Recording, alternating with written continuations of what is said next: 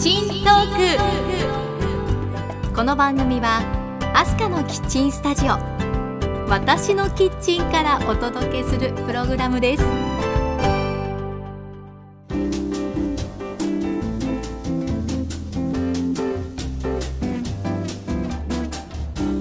ハロー、前田アスカです。皆さんお元気ですか？アスカのキッチントークエピソードさんじゅうはちです。今日は奈良県飛鳥村にふるさと納税した返礼品が届いたので、そのお話をしたいなと思います。平成から令和に変わるタイミングで訪れた奈良県飛鳥村、そのお話はポッドキャストでもたっぷりお伝えしていますが、そこで飛鳥村にふるさと納税したことについてもお話ししています。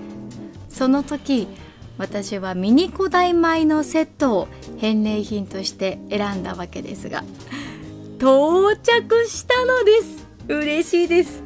ということで今回は食べてみるのコーナーで、その古代米の紹介と古代米を炊いて実際に食べてみたレポートをお届けしたいと思います。さあ、それでは皆さん忙しい手を少しだけ止めて一緒に一息入れませんか？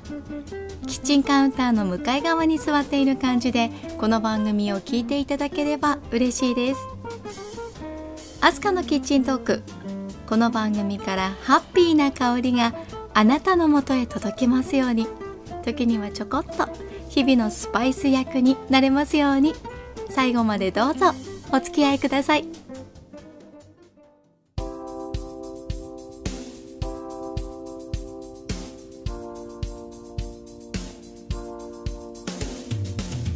アスカのキッチントーク。さあ、今日は奈良県飛鳥村にふるさと納税した返礼品のミニ古代米のセットについてご紹介します。私と同じ名前の村ということで、一生に一度は何としても行かなくてはと思っていた飛鳥村、実際に足を運んでみると、そこは第二のふるさとのような気がして、本当に愛着を感じてしまいました。そこで帰ってきてから、何か飛鳥村に役立つことがしたい、そう思って生まれて初めてふるさと納税をしてみたんですね。ふるさと納税をすると飛鳥村に少しでも貢献できるということはもちろん嬉しいんですが、返礼品が届くというのは大きなお楽しみですよね。私は ジェイティービー が運営するサイトフルポからふるさと納税してみたんですが、先日その返礼品ミニ古代米のセットが届きました。実はその前に飛鳥村の村長さん、森川村長からちゃんとお礼の手紙もいただきました。少しご紹介してみますと、前田飛鳥様拝啓というところから始まっていまして、この度はふるさと飛鳥村応援寄付金に対し心のこもったご寄付を賜り誠にありがとうございましたという御礼であったりとか、飛鳥村全体で丸ごと博物館づくりをしていることが記されてありますね。そして今後とも日本人の心のふるさと飛鳥村であり続けるための支援をお願いしたい、そんな内容で結ばれていました。こんな風にお手紙をいただくと素直に嬉しいですよね。あ、私も少しだけ飛鳥村に貢献できたんだなと実感します。そしてその手紙を追うように楽しみにしていた返礼品が到着しました。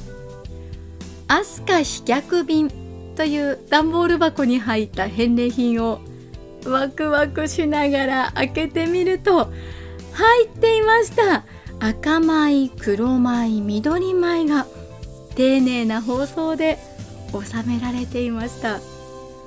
その箱の中には飛鳥村で採れた緑米をドライフラワーにしたものが添えてあったり、それぞれのお米の特徴や炊き方を記したカードも入っていました。ちなみに古代米とは稲の原種である野生稲の特徴を引き継いでいるお米で、近年はその栄養価が見直されて健康食材としても注目を浴びているんですよね。それぞれの特徴についてですが、赤米はお米のルーツであり、お赤飯の起源と考えられているんだそうです。黒米はおはぎの起源なんですって。古くからお祝いのお米として珍重されているんだとか。緑米は稲の方が黒くて、玄米は葉緑素を多く含んでいるんだそうです。そしてその炊き方ですが、同封されていた紙によりますと、古代米は玄米のため一昼夜ほど水に浸しておくことで、通常の白米に古代米をいちわりからにわり混ぜて炊くこと。水加減は普通のお米と同じでいいんだそうですね。お好みで塩を少しだけ入れてもいいんですって。で、炊飯器はもちろん一般のもので オーケー。 そんな感じで記されていました。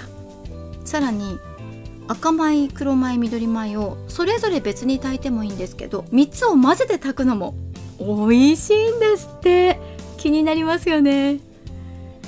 さあ、ということでこの後は食べてみる、実際に赤米を炊いて試食してみた様子をお聞きいただきたいと思います。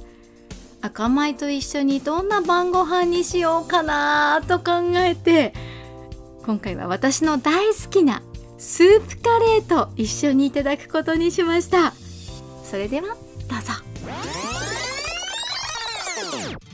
今から赤米を炊きます。まずは仕立てるところからね。はい、お米を、はい、 にてんごカップ入れましょう。真っ白のお米を、はい、お手伝いお願いします。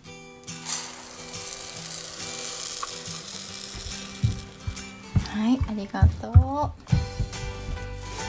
最近の我が家はお手伝いをしてくれる息子たちがいて助かります。はい、入れてください。はい、結構のお米を炊くんですね。そうなんですね。今日は全部でさんカップ炊こうと思います。はーい。うち にてんごカップが白米で、赤米を れいてんごカップ入れます。そうするとおよそ じゅうななパーセント 前後ぐらいの赤米率になります。 いち、にわりを赤米にすると美味しいそうですね、はい、では赤米を半カップ入れます。さあ、ということで白米 にてんごカップ、赤米 れいてんごカップ、これを仕立てます。まず洗いましょうかね。はーい、入れます。じゃあ、はい、軽く洗ったら水を流します。こうやってお米洗うんだよ。知ってますか？知ってる。やったことある。さあ、これをきれいにしましょう。お米の周りにある汚れを取りましょう。あんまりやりすぎると養分がなくなっちゃうんだって。なんで軽めにね、はい、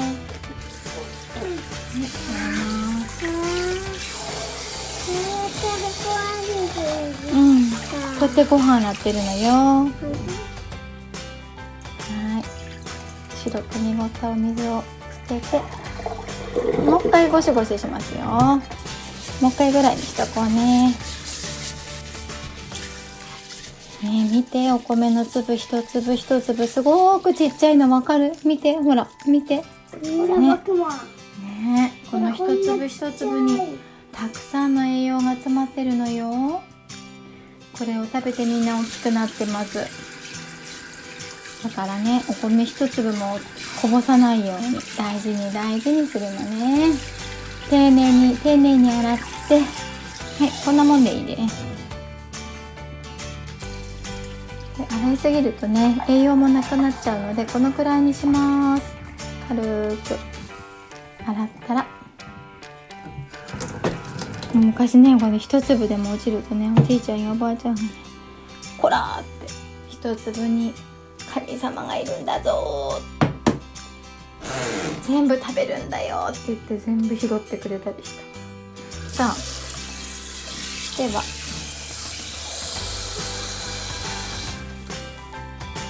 トはお水の量を正しく測って入れまして、ちょっと待ってね、指を細かく抜くよ。お水がこんなところになって はち、さん、OK ね。さんになったかな。どう？さんになってるね。なってる。OK。白米を炊くときにお水の量は通常の白米と同じでいいと書いてあったので、ではこれでピッと仕立てましょうか。しばらく時間を置いた方がいいので予約にしておこうね。後で炊けるように予約しておきます。しばらく水に浸かってもらいましょう。お米がそうすると柔らかく美味しく炊き上がります。じゃあこのボタンを押してください。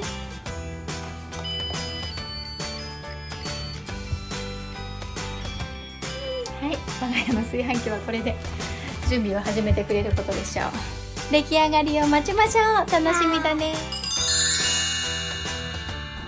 赤米が出来上がったようです。どんなかな。じゃあ開けてみる。はい、どうぞ。じゃじゃーん。赤い。見て、ご飯赤くない、うん、赤い。うまい、ね、まるでお赤飯みたい。おめでたい気持ちになる。今晩はカレーにするよー。わーい。カレー好き？好き。カレー食べる？カレーご飯食べる人？はーい。わー、赤米綺麗だねー。今日のご飯は赤米にスープカレーでございます。イエーイ。卵もとろっとして美味しそう。うん、とろっとさせていただこうね。なんといっても赤米、色味が本当に綺麗だなと思うんです。そして赤米のご飯があるだけでおめでたい気分になるよね。カレーとの色合いも綺麗だしね。なんかいつものご飯よりカフェご飯、カフェ飯みたいな雰囲気じゃない？おしゃれーと自分で言っちゃう。おしゃれー、うん、カフェご飯ね、カフェプレート。赤米にスープカレーをつけていただきます。うーん、美味しい。柔らかい具材ととろっとスープとでプチプチ赤米が美味しい。食感楽しいのがやっぱり赤米っていいなーって思うんでね。うん、スパイスと赤米の相性も最高にいいと思う。うん。うん。いつものご飯だったら。もっと真っ白の真っ白の真っ白で真っ白っぽい味するけど、ママ柔らかいよね。もっと柔らかくない？真っ白いご飯だとね。こっちだともっともっと赤くて赤い赤い色だから、反対にちょこっと、反対っていうか白色の白い味じゃなくて赤いやつだったらいろんな相性にも合うかなと思っている。ありがとう。いつもの真っ白いご飯ってちょっとふっくら炊き上がってる感じだと思うんだよね、うん、でカレーと合わせても割とご飯が主張しないっていうか、うん、カレーの味の方が立つかなと思うんだけど、うんうん、この赤米結構ここにいるよ、赤米だよみたいな感じがするじゃない？赤米が主張してるよね。すごい食感いいもの。口の中で本当赤米食べてるんだなって思いになるよね。これおかしい。今しみじみ赤米を味わいながら、いつも柔らかいご飯食べてるんだなって感じるんだよね。この赤米のプチプチ感癖になりそうだね、うん、ということで我が家のメインディッシュ赤米 with スープカレー楽しみましょう。ということでここでは赤米を実際に炊いて試食してみた様子をお届けしました。スープと赤米の相性抜群だと思います。スープの中にあっても赤米の存在感たるや素晴らしいものがありました。すごくいい組み合わせだったなと自負しています。皆さんにも食べてもらいたい。あ、そうそうでね、我が家でいつも作っているスープカレーなんですけれど、札幌からお取り寄せしています。ネット通販で買うことができるんですね。うちのスープカレーという名前で、あっさりトマト味ですね。北海道産のトマトジュースが使用されているというものなんですけどね、これ本気で美味しい。どの野菜入れても、どんな風な組み合わせにしても本当にコクがあって、むちゃむちゃ美味です。もう何度作っているかわからないくらいですねおすすめ。スープカレーが好きというあなたにはぜひ試してもらいたいですね。ネット通販で買うことができますよ。ちなみに赤米にはポリフェノールの一種であるタンニンが含まれているんですよ。抗酸化作用があるんですね。他にも疲労回復や成長作用で、女性には嬉しい美肌の効果もということで、ね、毎日でも食べたくなりません？普段の食生活に赤米を少し取り入れていくと、美容や健康につながっていくんじゃないでしょうか。アスカのキッチントーク。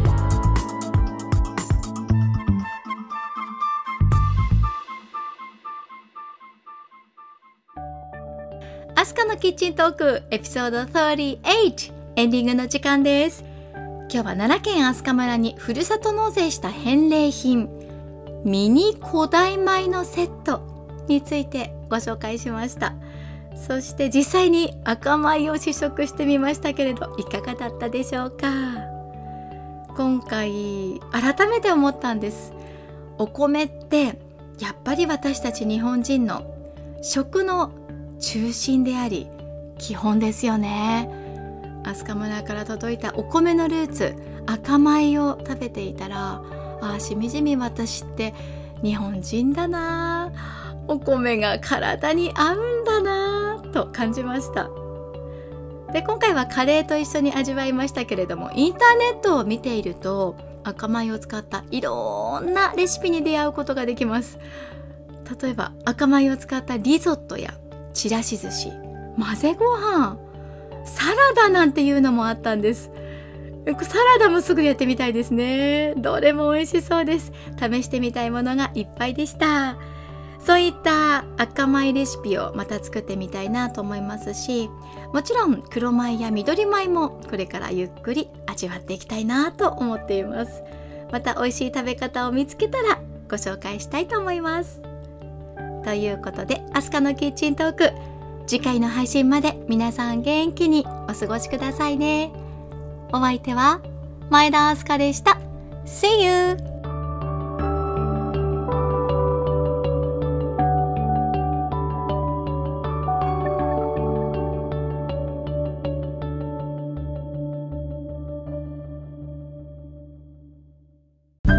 最後はアスカのウィスパーじゃんけんいくよ。最初はグー、じゃんけんパー。今日も元気にいってらっしゃい。